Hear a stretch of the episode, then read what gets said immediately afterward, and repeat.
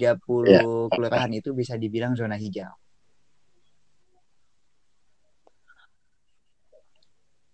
Karena Kenapa tuh? ini juga gua kutip dari kata-kata Bapak Wali Kota kita, Bapak Wali Kota Bekasi, Bang Beb. Ya, jadi katanya Hmm? di Bekasi itu 30 dari 56 kelurahan itu sudah dibolehkan menyelenggarakan sholat id berjamaah. 30 dari 56. Wah, berarti udah lebih Mm-mm. dari setengah ya. 30 dari 56.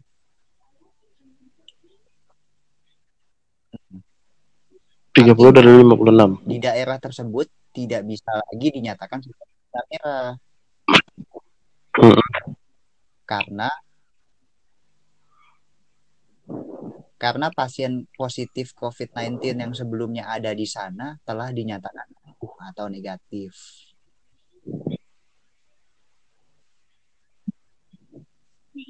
Telah dinyatakan sama siapa? Woi. tidur di situ nanti Me- Main nyatakan-nyatakan Jadi, aja. Ya bilang ya data. Jadi positif COVID-19 yang sebelumnya ada di sana telah dinyatakan sembuh atau negatif.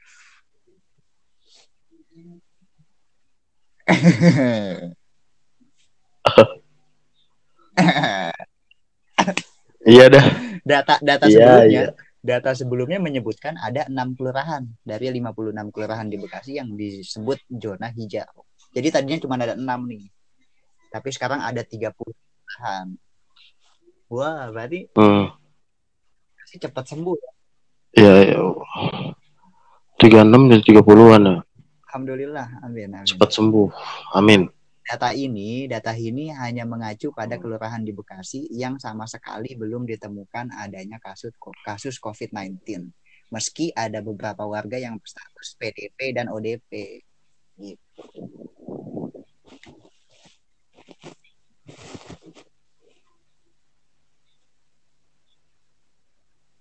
Tapi nggak nggak menutup kemungkinan nggak apa maksudnya tetap tetap di sini nggak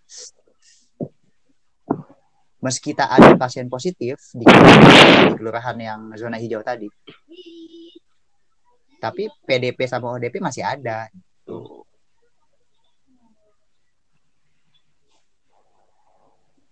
Jadi berarti pat, mm, jadi berarti patokannya itu Tapi hijau ya. dia nggak ada positifnya aja. Heeh, kalau nggak ada positifnya ya udah dia dia zona hijau. Dikit. Oh, kalau Masakan ODP sama ODP, ah, ODP yang PDP nggak ada positif, Hijau gitu. tetap hijau gitu loh. Nunggu ada yang positif Hmm, baru zona zona oranye itu sebutannya apa?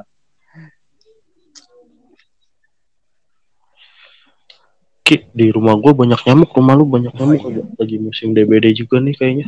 Eh. Temen gue di kantor kena. Kematian karena DBD lebih gede tau.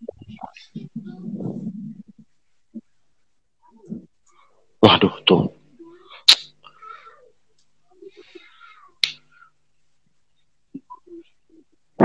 Daripada corona itu, Hmm. kematian karena DBD lebih gede daripada corona.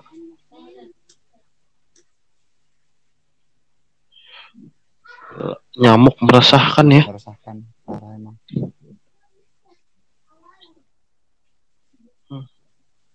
Padahal dia makhluk hidup. Kenapa makhluk hidup diresahkan? Virus makhluk hidup bukan sih? Virus. Katanya bukan makhluk hidup. Makhluk hidup kali itu ya. Nggak tahu sih gue. Cuman kayaknya makhluk hidup.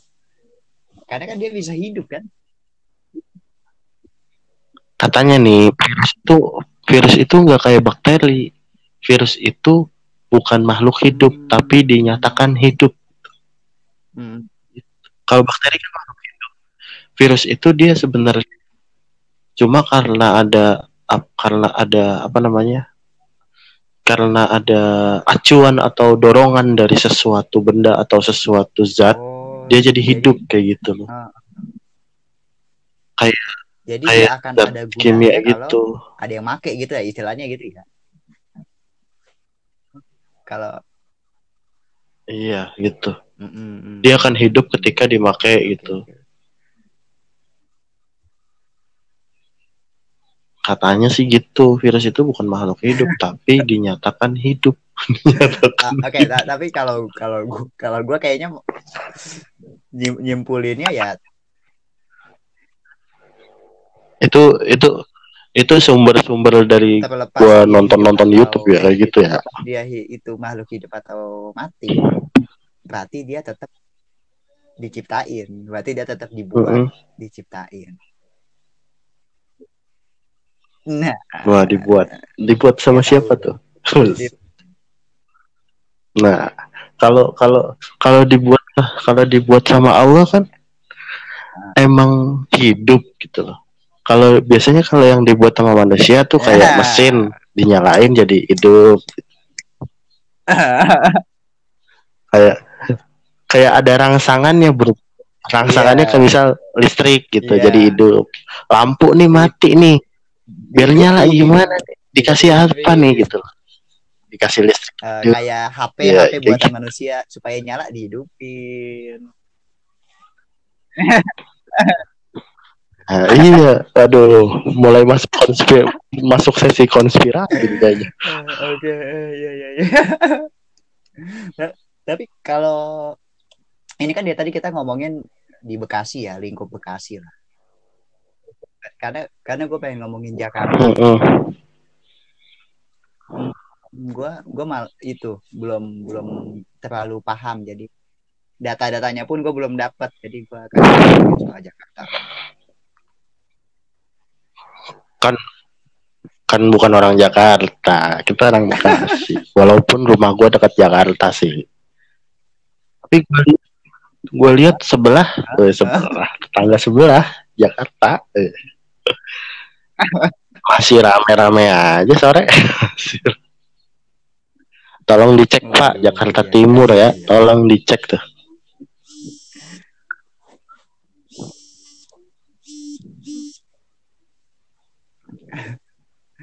Iya tapi ini eh, lagi-lagi ya tadi ya apa ini eh, corona ini kan eh, kalau kita ngelihat data ngelihat angka-angka gitu kan kita bakal panik ya doi ya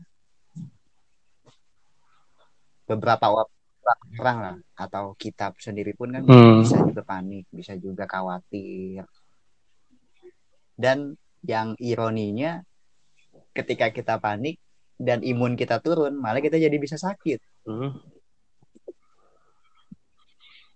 iya kan makanya. Hmm. ini nih apa iya jadi terangkat nih kata-kata yang biasanya kita nggak cari atau biasanya kita nggak ngelihat kata-kata itu kata-kata dari Ib- Ibnu Sina lu tahu kan Dok? kata-kata dari Ibnu Sina yang yang mana tuh? banyak. separuh dari penyakit ketenangan separuh dari obat hmm. jadi iya. kepanikan adalah separuh dari penyakit ketenangan adalah separuh dari obat dan kesabaran kesabaran ada separuh dari obat.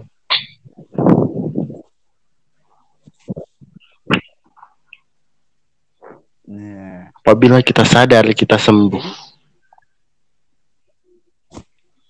Berarti yang nggak sembuh sembuh belum sadar kesabaran, Ki. kesabaran, bukan kesadaran, kesabaran. iya sadar yang belum sadar berarti yang belum sembuh Iya berarti jadi belum ya, sadar Meskipun sulit Iya. ya, meskipun sulit untuk tenang, ya diusahakan tenang, diusahakan tenang. Jangan panik.